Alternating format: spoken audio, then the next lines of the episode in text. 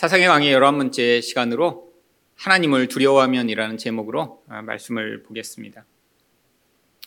인간은 두려워할 수밖에 없는 존재입니다. 이 두려움이란 감정이 왜 생길까요? 인간 자신을 파괴할 수 있는 그런 강력한 힘에 대해서 인간은 자연스러운 두려움을 느끼게 되죠. 인간은 그렇기 때문에 죽음을 가장 두려워합니다. 왜냐하면 이 죽음처럼 강력하고 또 인간이 피할 수 없는 그런 힘은 없기 때문이죠. 그런데 이 죽음 말고도 살다 보면 얼마나 인간을 두렵게 하는 것들이 많이 있나요? 우리 자신뿐 아니라 우리가 사랑하는 사람들이 어떠한 강력하고 피할 수 없는 힘으로 말미암아 파괴되거나 망가지거나 미래에 영향을 받을까봐 우리는 자주 두려워하게 되죠. 이 두려움이라고 하는 이 근원적 감정은 인간 안에서 다양한 다른 감정들과 인간의 반응을 만들어냅니다. 이 두려움의 대상이 모호하면 이 불안이라고 하는 감정이 생기죠. 뭔가 명확한 것이 우리를 힘들게 하면 그게 두려움이지만 그 대상이 명확지 않고 그렇기 때문에 우리가 반응할 수 없는 모호한 대상이 되어버리면 인간은 자주 불안에 시달립니다. 사람이 불안하게 되면 어떻게 되나요? 안정감이 깨지고 평안을 잃어버리고 자주 긴장하고 힘든 삶을 살아가죠.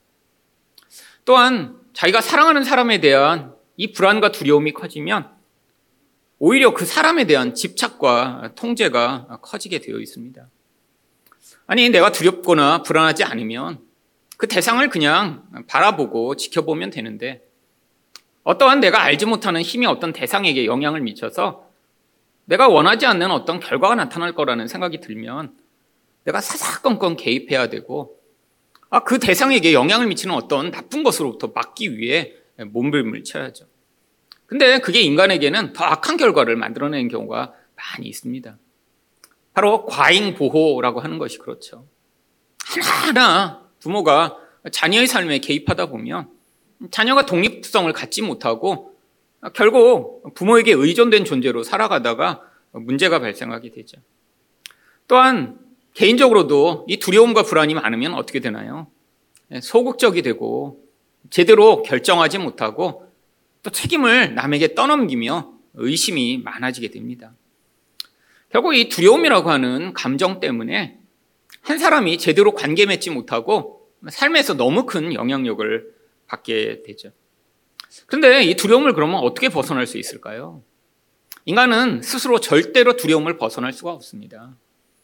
여러분, 이 두려움이라고 하는 감정은 감정이 아니라 바로 죄로 말미암는 욕망이 만들어내는 상반된 반응이기 때문에 이 죄가 해결되기 전에는 절대로 인간은 이 두려움에서 자유를 얻을 수 없죠.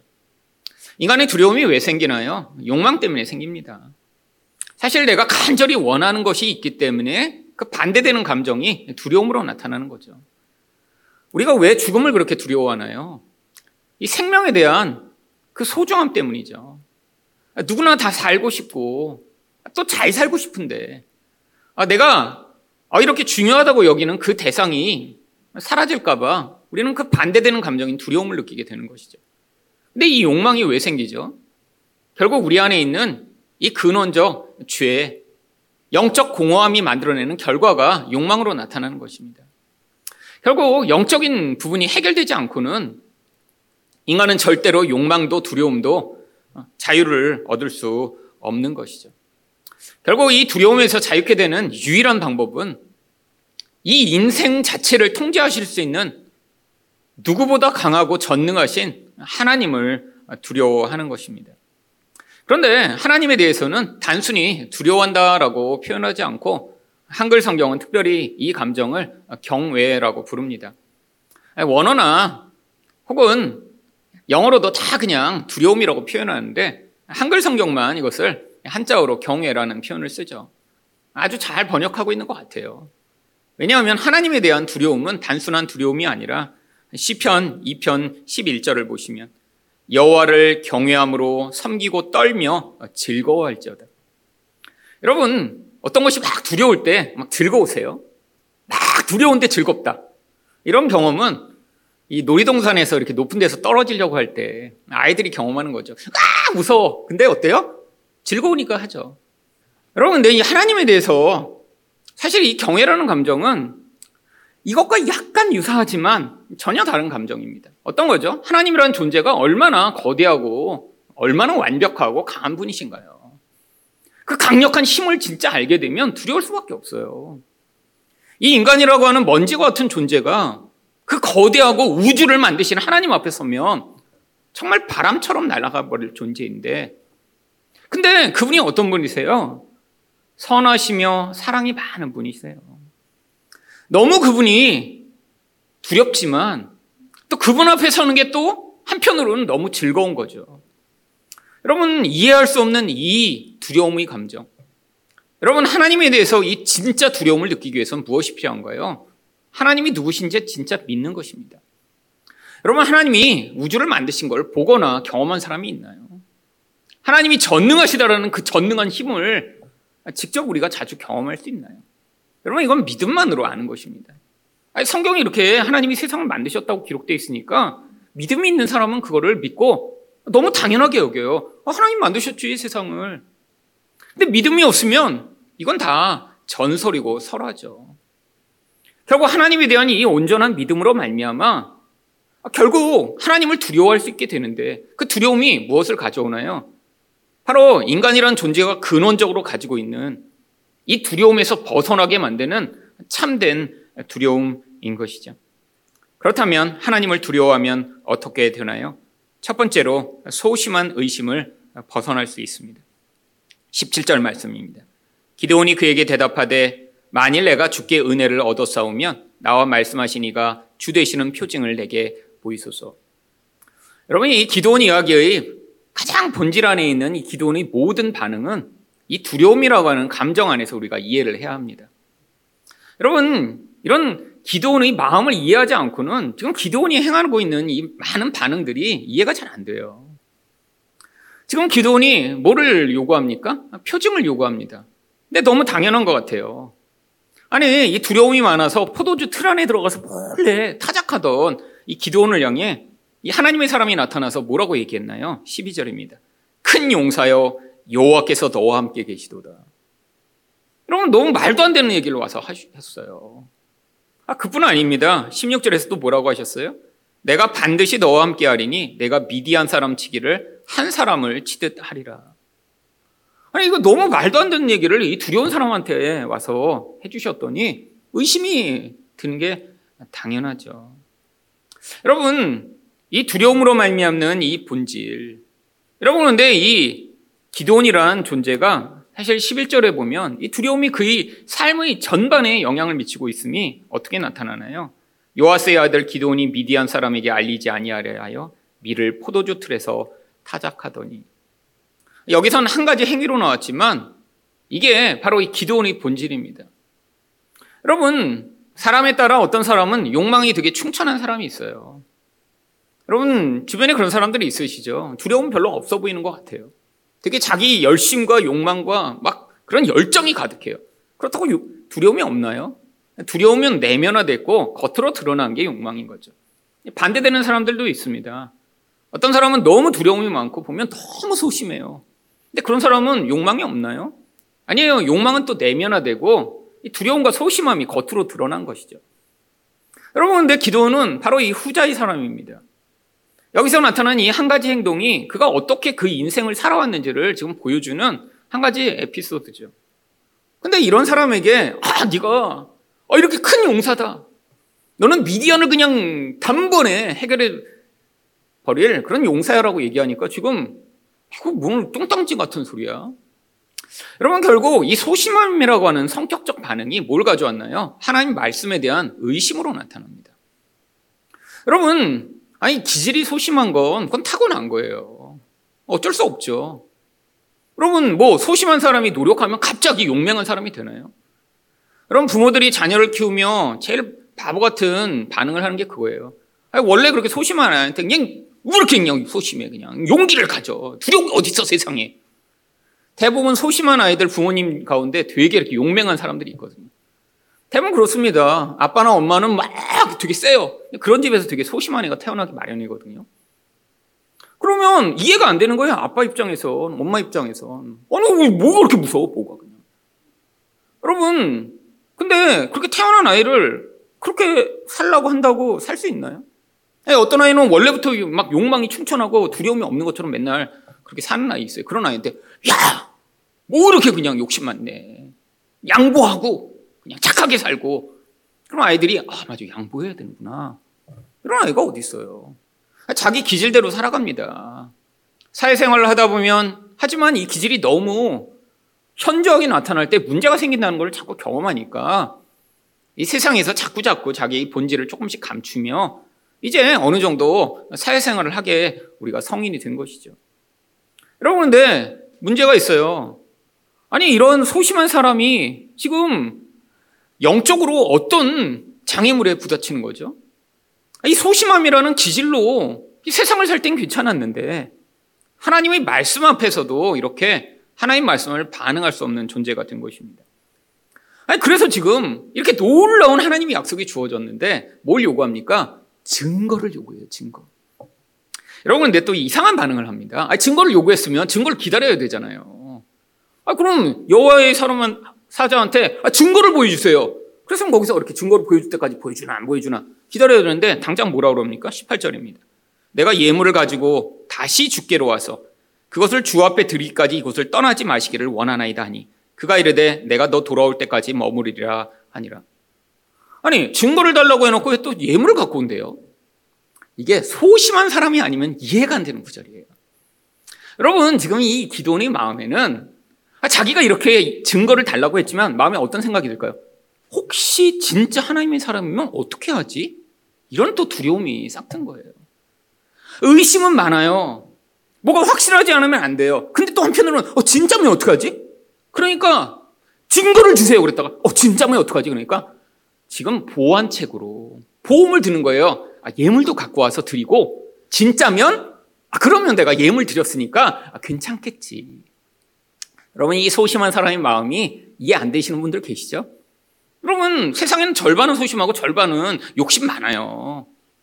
그러니까 이 소심한 사람들은 삶의 모든 선택과 반응이 뭐에 따라요? 어, 내가 이렇게 잘못하면 어, 이게 나쁜 결과가 주어지면 어떻게 하지? 이런 반응으로 끊임없이 돌다리도 두드려보고 건너는 거예요.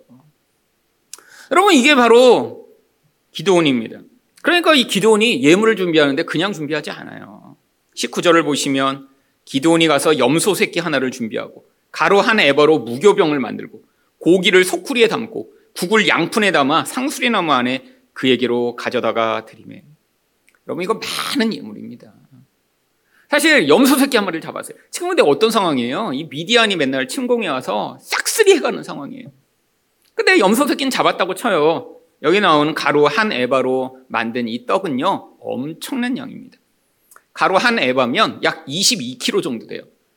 여러분 밀가루 22kg 가지고 떡을 만들어 빵을 만들었다고 생각해 보세요. 집에서 여러분 1kg짜리 이렇게 밀가루 갖다가 여러분 전 부치면 그 한 수십 년 먹습니다. 여러분 22kg의 밀가루를 가지고 지금 빵을 만들면요 약 300인분 정도가 나와요. 300인분. 아니 이 소심한 사람이 지금 이게 지금 아니 이렇게 지금 흉 다 뺏겨 갖고 밀도 없는 이 상황에서 아니 지금 포도주 트레이더 가서 지금 타작하던 기도원이 왜 이렇게 많은 걸 만들었죠? 아마 빵을 만들었으면 한 300개 정도가 나왔겠죠. 300개 정도. 여러분, 이게 바로 소심한 사람의 두려움입니다. 아, 또 진짠 것 같아요, 보니까. 근데 확실치는 않아. 그러니까 이게 모든 보험을 다 드는 거예요, 보험을. 여러분, 결국 그걸 다 갖다 우리 하나님의 사람에게 바치죠. 20절입니다. 하나님의 사자가 그에게 이르되 고기와 무교병을 가져다가 이 바위 위에 놓고 국을 부으라 하니 기도원이 그대로 하니라. 여러분 구약에서 바로 이런 똑같은 상황이 한 번 더 벌어집니다.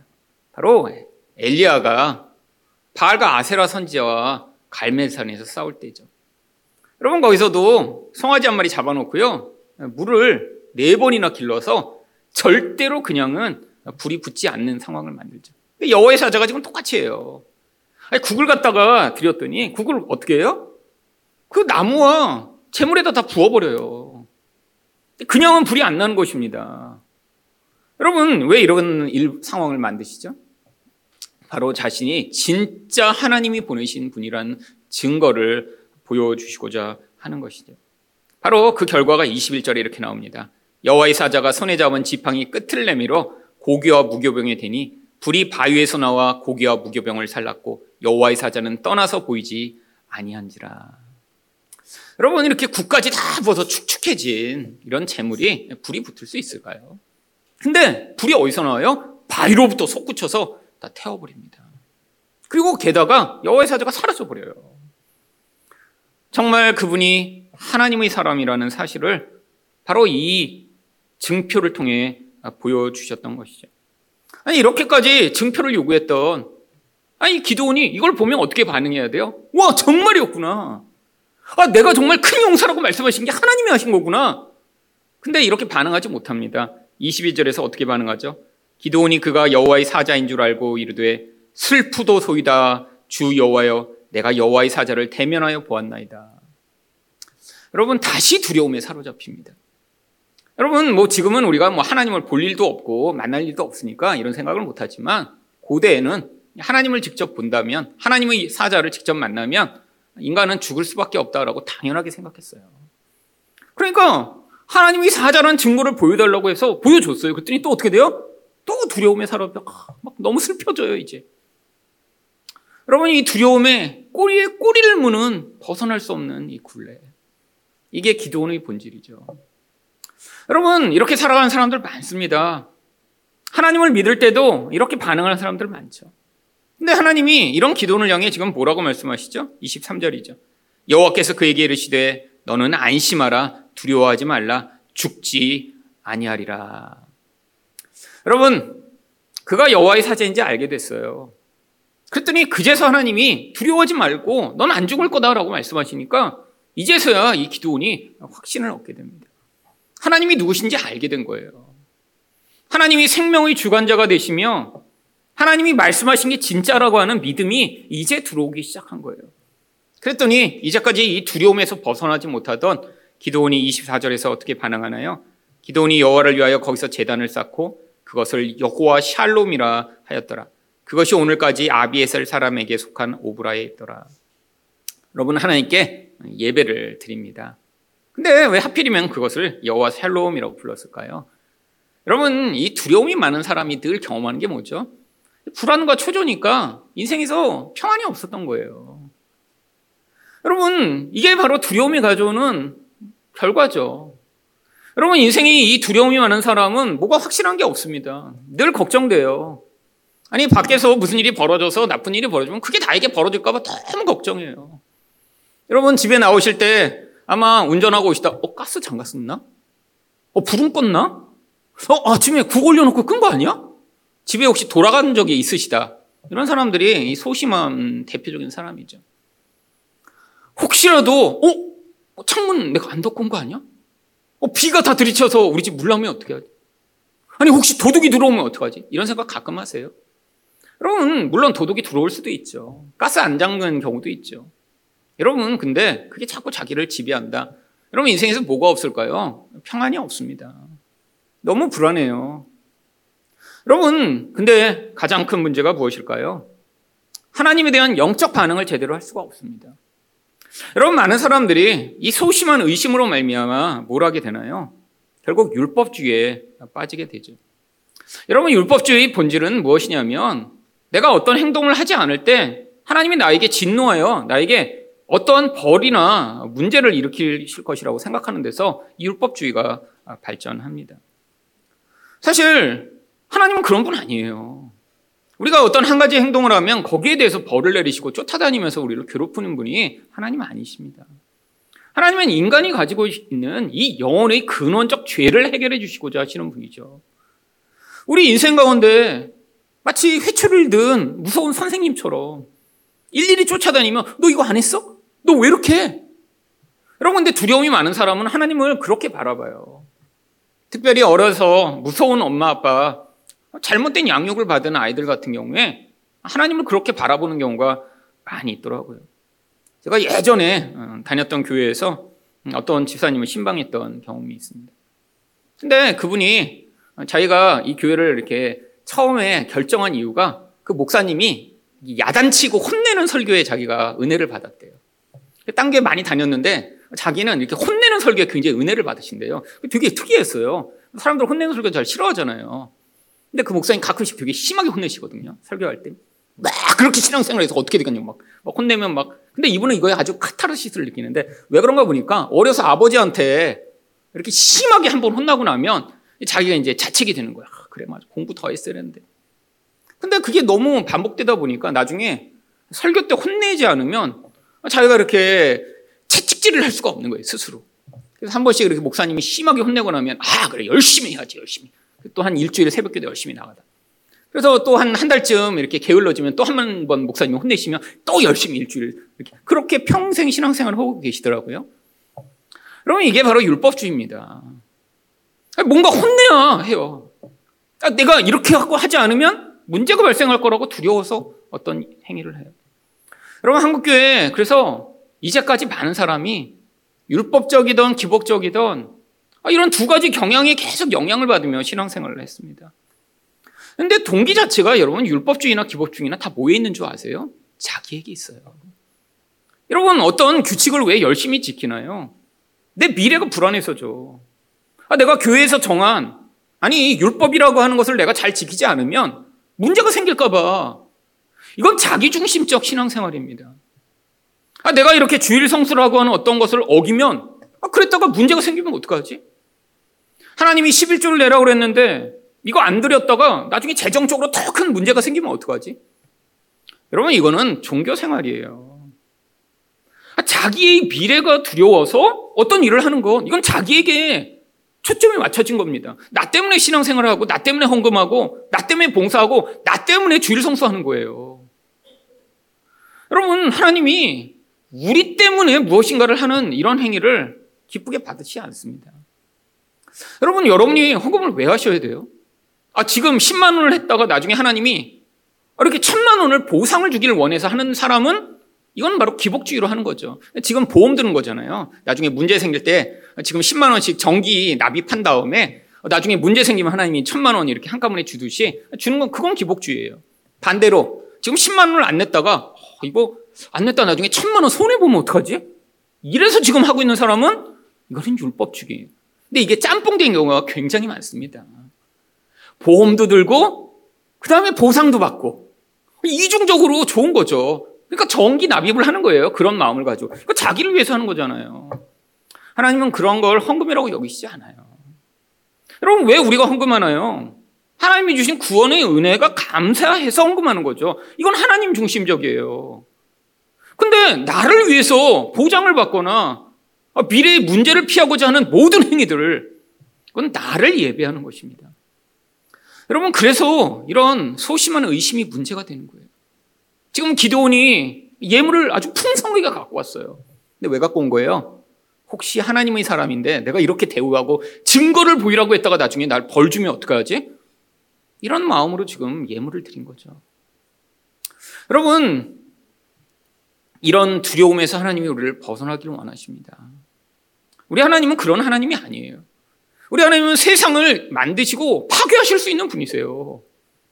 근데 우리 하나님이 임의적으로 반응하시며 우리 인생에서도 우리 인생에 그냥 이렇게 보다가 아, 저렇게 못마땅해? 그래갖고 막 우리 인생에 개입해갖고 막 고난을 주고 막 힘들게 하고 막병 주고 막 우리 하나님 안 그러세요. 우리 하나님 선하신 분이십니다. 우리를 눈동자처럼 보고 계시고요. 우리를 사랑하세요. 여러분, 지금 우리 삶에서 어떤 좋은 거를 주셔서 우리 하나님이 우리를 사랑하시는 게 아니에요. 여러분, 많은 사람들이 착각하죠. 지금 나의 삶이 어려우니까 하나님이 나를 싫어하시는 것 같아. 여러분, 이것 또한 기복주의며 율법주의입니다. 여러분, 복음은 우리에게 무엇을 얘기하나요? 지금 내가 어떤 상황에 있던, 지금 하나님이 나의 삶에서 내 상황과 삶에 구체적으로 무엇을 주시지 않아도 이미 하나님이 예수 그리스도를 통해 우리에게 모든 좋은 것을 다 주셨다는 사실을 믿는 것이 복음입니다. 그것보다 더 귀한 게 없어요. 여러분 예수 말고 그것보다 더 귀한 게 뭐가 있을까요? 여러분 하나님이 이미 다 주셨습니다. 그렇기 때문에 지금 우리 삶에서 내가 원하는 무엇인가 주어지거나 주어지지 않아도 여러분 하나님은 이미 우리를 사랑하셨고 지금도 사랑하고 계시며 온 세상을 다스릴 수 있는 권세로 우리 인생을 주관하여 우리가 하나님을 두려워하기를 바라고 계신 것이죠. 여러분, 우리 기질이 소심하게 태어난 사람이 있어요, 분명히. 여러분, 이 소심함이 영적 장애물이 돼서는 안 되죠. 여러분, 이런 분은 기도하셔야 됩니다. 하나님, 제가 하나님을 온전히 알아서 하나님을 두려워함으로 제 인생을 주도하고 있는 이 잘못된 두려움에서 벗어나게 해달라고 기도하실 때 하나님이 여러분의 인생 가운데 참으로 여러분이 두려워할 분이 누구신가를 가르치심으로 이 두려움에서 벗어난 자의 자유를 맛보게 하실 것입니다. 두 번째로 하나님을 두려워하면 어떻게 되나요? 사람에 대한 두려움을 이길 수 있습니다. 25절 말씀입니다. 그날 밤에 여호와께서 기도원에게 이르시되 내 아버지에게 있는 수소 곧 7년 된 둘째 수소를 끌어오고 내 아버지에게 있는 바알의 단을 헐며 그 곁의 아세라 상을 찍고 참 어려운 명령이죠. 특별히 그런데 이게 아버지에게 다 있어요. 여러분 이 기도원이 아마 그 지역의 족장의 아들이었던 것 같아요. 그러니까 이 족장 집에다 이 바알과 아세라 상을 다 만들어 놓고요. 지금 마을 사람들이 대표로 그 족장 집에 와서 지금 섬기고 있었던 거죠. 그러니까 여러분 족장의 아들인데 이 아버지가 마을 사람을 대표하여 만들어 놓은 이 모든 것들을 지금 다 깨부시고 게다가 7년 된 아버지가 가장 아끼고 사랑하는 두 번째 암소를 소를 어, 찍어 죽이라고 명령하신 것입니다. 여러분 소심한 사람은 어떻게 할까요? 일단 여기서 지금 걸림돌이 돼요. 아니 먼 마을에 가서 이 블레셋 사람들이 가지고 있는 아세라상을 몰래 찍고 와라. 아, 그건 할 수 있을 것 같아요. 근데 자기 아버지가 가지고 있는 게다가 자기 아버지가 족장이에요. 대부분 그리고 소심한 아들의 아버지는 어떤 분일까요? 무시무시한 아버지일 경우가 많잖아요. 그러니까 족장하고 있겠죠. 아, 지금 이거 할 수 없는 것입니다. 게다가 지금 이 마을 사람들이 다 어때요? 지금 대표로 와서 거기서 이 바알과 아세라를 섬기고 있어요. 여러분, 정말 하나님이 명령하신 이 명령, 구체적으로 하나님이 26절에서 뭐라고 말씀하시나요? 또 이 산성 꼭대기에 대해 하나님 여호와를 위하여 규례대로 한 재단을 쌓고 그 둘째 수소를 잡아 내가 찍은 아세라 나무로 번제를 드릴지니라. 하나님이 아주 구체적으로 명령하세요. 여러분, 그랬더니 이 기도원이 어떻게 합니까? 27절입니다. 이에 기도원이 종 열 사람을 데리고 여호와께서 그에게 말씀하신 대로 행하되 그의 아버지 가문과 그 성읍 사람들을 두려워함으로 이 일을 감히 낮에 행하지 못하고 밤에 행하니라. 여러분 두려움이 없어졌나요? 안 없어집니다. 여러분 저는 20대 때 제가 이렇게 기도 열심히 하면서 기도 많이 하고 이렇게 성숙하면 사람 기질이 바뀐다라고 그때는 생각했어요. 저도 굉장히 소심했거든요. 두려움이 많으니까 뭔가 확실하지 않으면 하고 싶지 않고 확실해도 자꾸 제가 선뜻 나서서 하는 거 싫어하고. 근데 나중에 보니까 기질 자체가 변하지 않더라고요. 기질은 거의 유사합니다. 근데 뭐가 달라졌는 줄 아세요? 하나님 말씀에 대해 반응하는 게 달라졌어요. 예전에 하나님 말씀이 이거더라고 하더라도 제 안에 있는 이 기질적 두려움이 뭘 가져오냐면 자꾸 재는 거예요. 판단하는 거예요. 확실하기까지 시간이 너무 오래 걸리는 거예요. 여러분 그런데 성숙했다라고 하는 것이 무엇을 다르게 만들어내? 여전히 두려움이 있어요. 기도원처럼요, 여전히 무서워요. 죽을 것 같아요. 아버지도 무섭고, 아버지 가문 사람도 무섭고, 동네 사람들 다 무서워요. 근데 어떻게 해요? 무서운데도 해요. 여러분 이게 본질적 변화죠. 인간이 가지는 근원적 두려움을 사라지게 만드는 게 아니라 그것보다 더 크고 강력한 하나님의 말씀 앞에 순종할 수 있는 반응을 만들어내는 것이죠. 여러분, 결국 그 결과가 아침에 드러납니다. 28절입니다.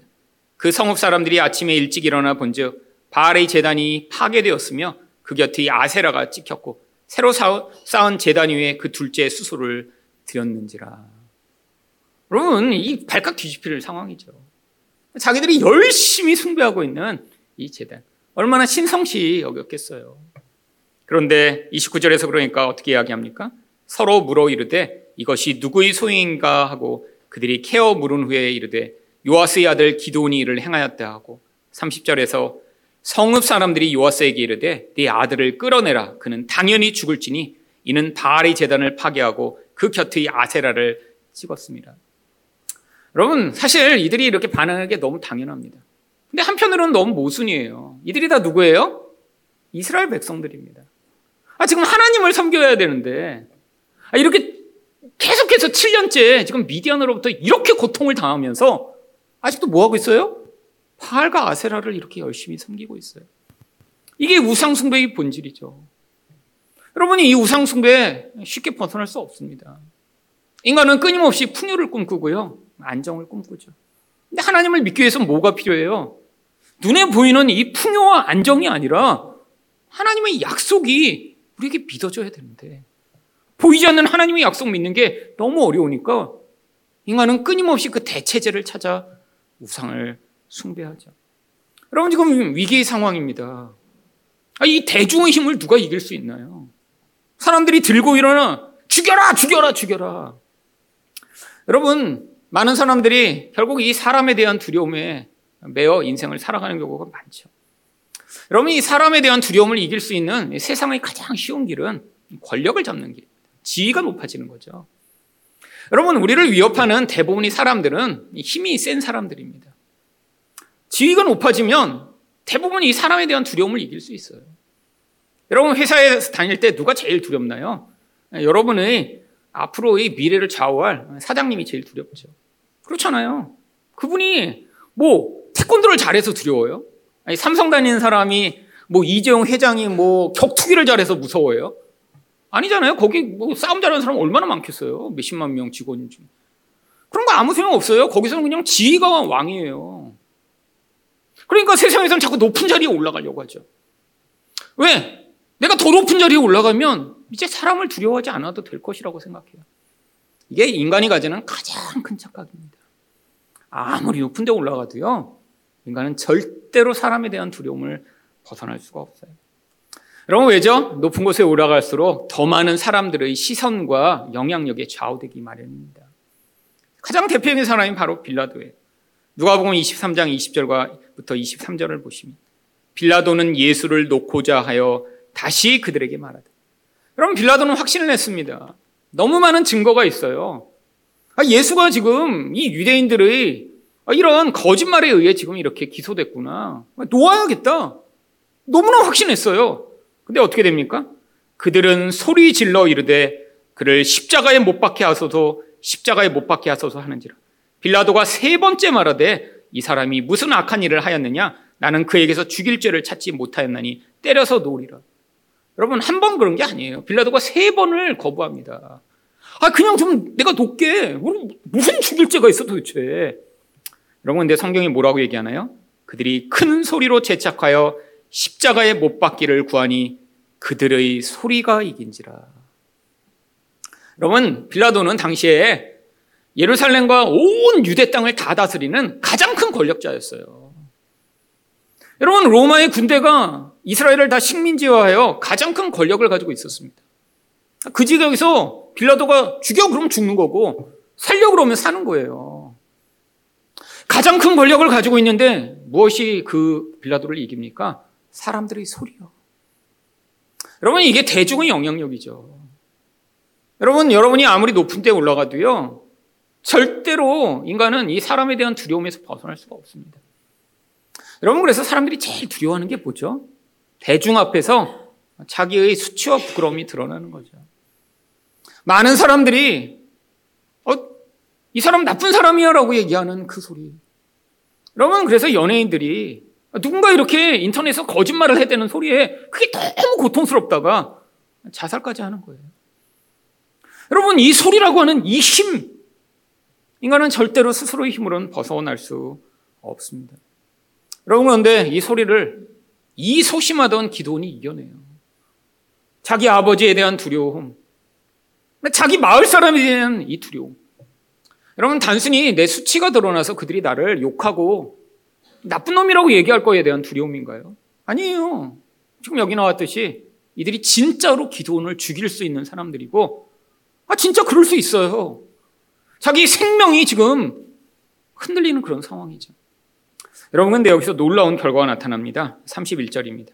요아스가 자기를 둘러싼 모든 자에게 이르되 너희가 바알을 위하여 다투느냐 너희가 바알을 구원하겠느냐 그를 위하여 다투는 자는 아침까지 죽임을 당하리라. 바알이 과연 신일진데 그의 재단을 파괴하였은즉 그가 자신을 위해 다툴 것이니라. 여러분 자기가 족장이고 자기 집에 바알 재단이 있고 자기 지금 가장 아끼는 두 번째 소가 이렇게 희생됐는데 갑자기 이 아버지가 왜 이렇게 돌변하죠? 여러분 이 아들을 알기 때문입니다.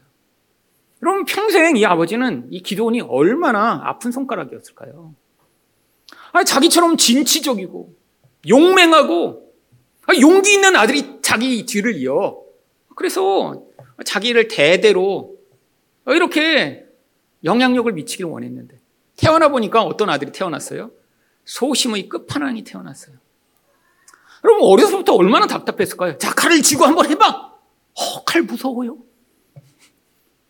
여러분 이거 부모 입장에선 답답합니다. 이해가 잘 안 돼요. 여러분 이런 부모님들 계세요. 자기 아들한테 그냥 이 기업을 물려주고 싶어서 했는데 아들이 어려서부터 속고짬냥 좋아하고 뭐 밖에 나가는 거 싫어하고. 아, 답답하죠 답답하죠. 여러분 부모는 그 아이를 보면 너무 답답한 거예요. 여기 보니까 딴 아들 없는 것 같아요. 집에 막 종이 막 많아요. 아, 이렇게 지금 가문이 큰 가문이에요. 근데 이 기도원은 그 가문에 걸맞지 않는 사람이에요. 근데 그 아버지가 뭘 봤어요? 그런 소심하던 기도원이 생명을 내어놓고 자기 집안의 신상을 깨뜨리며 여호와를 위해 재단을 쌓은 걸 봤어요. 여러분, 그래서 지금 이 아버지가 원래는 아버지가 나서서 죽여야 돼요. 그렇잖아요. 이거 뭐야, 인양 이거. 근데 지금 정반대의 반응을 합니다.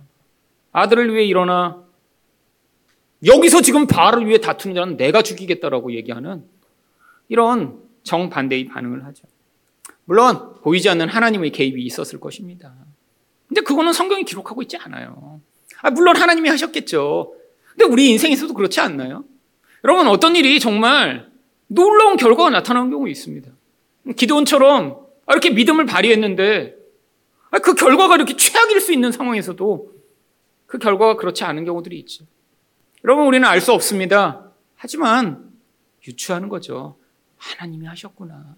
근데 어떻게 해요? 이런 소심하던 기도원의 놀라운 변화를 본 바로 이 기도원의 아버지 요아스가 바로 기도원을 위해 일어선 것입니다. 소심하던 기도원이 그래서 이름이 이렇게 바뀌어요. 32절입니다. 그날의 기도원을 여룻바알이라 불렀으니 이는 그가 바알의 재단을 파괴했으므로 바알이 그와 더불어 다툴 것이라 함이었더라. 얼마나 멋진 이름인가요? 바알과 다투는 자 여룻바알. 여러분 가장 소심한 사람인데 가장 영적 전쟁의 선봉에 선 사람으로 거듭나게 되죠. 여러분 이 결과가 무엇으로 말미암았어요? 하나님을 알아 하나님을 두려워한 결과로 나타난 것입니다. 여러분 우리는 다 두려워하는 자들이에요. 우리 미래가 얼마나 두렵나요? 여러분 여러분의 인생 여러분이 사랑하는 사람을 보면 불안과 걱정이 얼마나 많이 되시나요? 여러분, 여러분 부모가 지켜주실 수 있나요? 여러분이, 여러분이 돈으로, 여러분이 열심으로, 노력으로, 여러분이 사랑하는 사람을 지킬 수 있나요? 여러분, 불가능합니다. 인간은 인간을 지킬 수 없고, 인간은 인간의 미래를 좌우할 수 없는 게 인간이에요. 그러면 어떻게 해요? 우리가 하나님을 두려워하며, 우리 자녀들이 하나님을 두려워하는 자들로 자라갈 수 있도록 우리가 기도하고 도와주셔야죠. 하나님이 누구신지 바로 알아. 우리 인생이 이 두려움에 매여 있는 자리로부터 하나님을 두려워함으로 바로 세상에서 하나님이 우리 인생의 주인이시며 전능하신 하나님이시라는 사실을 믿는 자들이 될 때 바로 이 기도원처럼 가장 소심하던 사람이 영적 전쟁의 선봉에서는 놀라운 결과가 나타나게 될 것입니다. 이런 놀라운 은혜를 받으시는 여러분 되시기를 축원드립니다.